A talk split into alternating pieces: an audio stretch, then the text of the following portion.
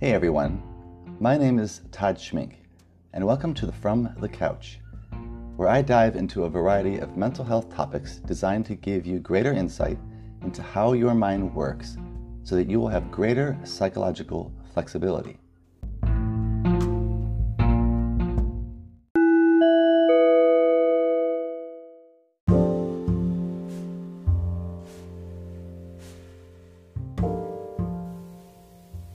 One of the driving themes I often see connected with anxiety disorders, anxiety issues, anxiety problems is the connection between failure and the fear of that failure. The anxiety that I might fail. And remember that the number one job of the mind is to try to solve problems. And with that, we want to solve the problems successfully. Yet, the strange thing about failure is that it is an essential component to succeeding. Let me repeat that. Failure is an essential component of success. So let's play with that a little bit. Sure, nobody wants to fail. It would be awesome if you could go out there and shoot that first basket and it goes right in the hoop.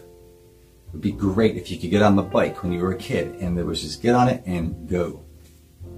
There's a lot of suffering in between when you start something and when you finally master it or at least become efficient at it. How long that takes is different for each person. It's never quite the same. But failure is an essential component. You can't learn if you don't have data. If you don't make a mistake, then you don't know where the right course or the right path is. If you take aim and shoot and then miss the target, that could be seen as a failure.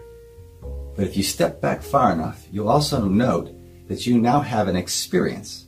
And when you do it again and you miss, you have another experience. And when you do it again and you miss, you have a third experience. And from each of these failures that we've missed, you'll begin to learn I need to be up a little bit more. I need to be down a little bit more. I can go to the left. I need to go to the right. Oh, I'm noticing now that I've done this a dozen times, when I hit that one time, I was doing this.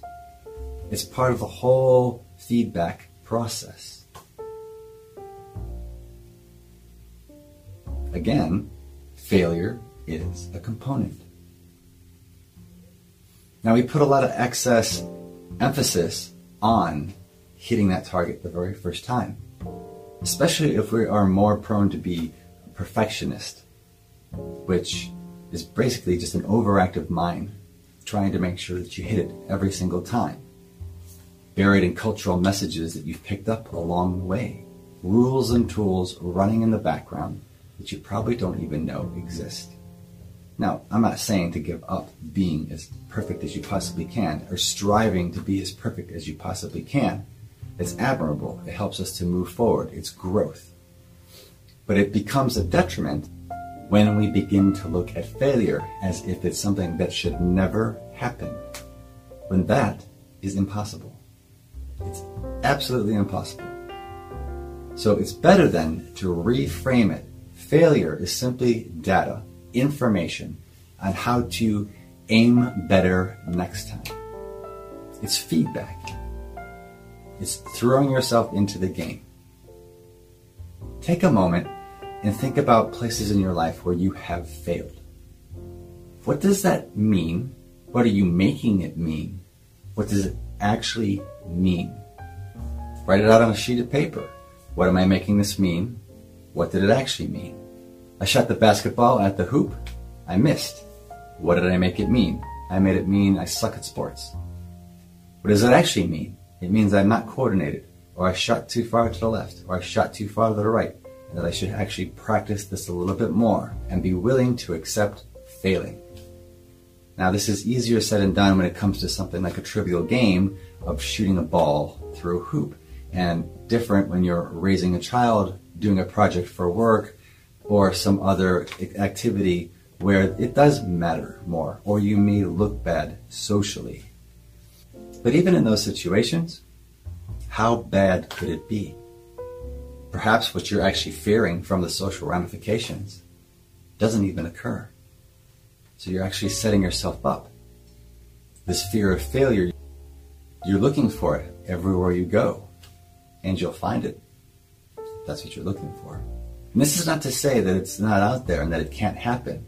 But oftentimes, what we imagine can happen and what actually happens are two different things, with what we imagine being high and what actually happening being low. And still, in that moment of failure, you now have precious data.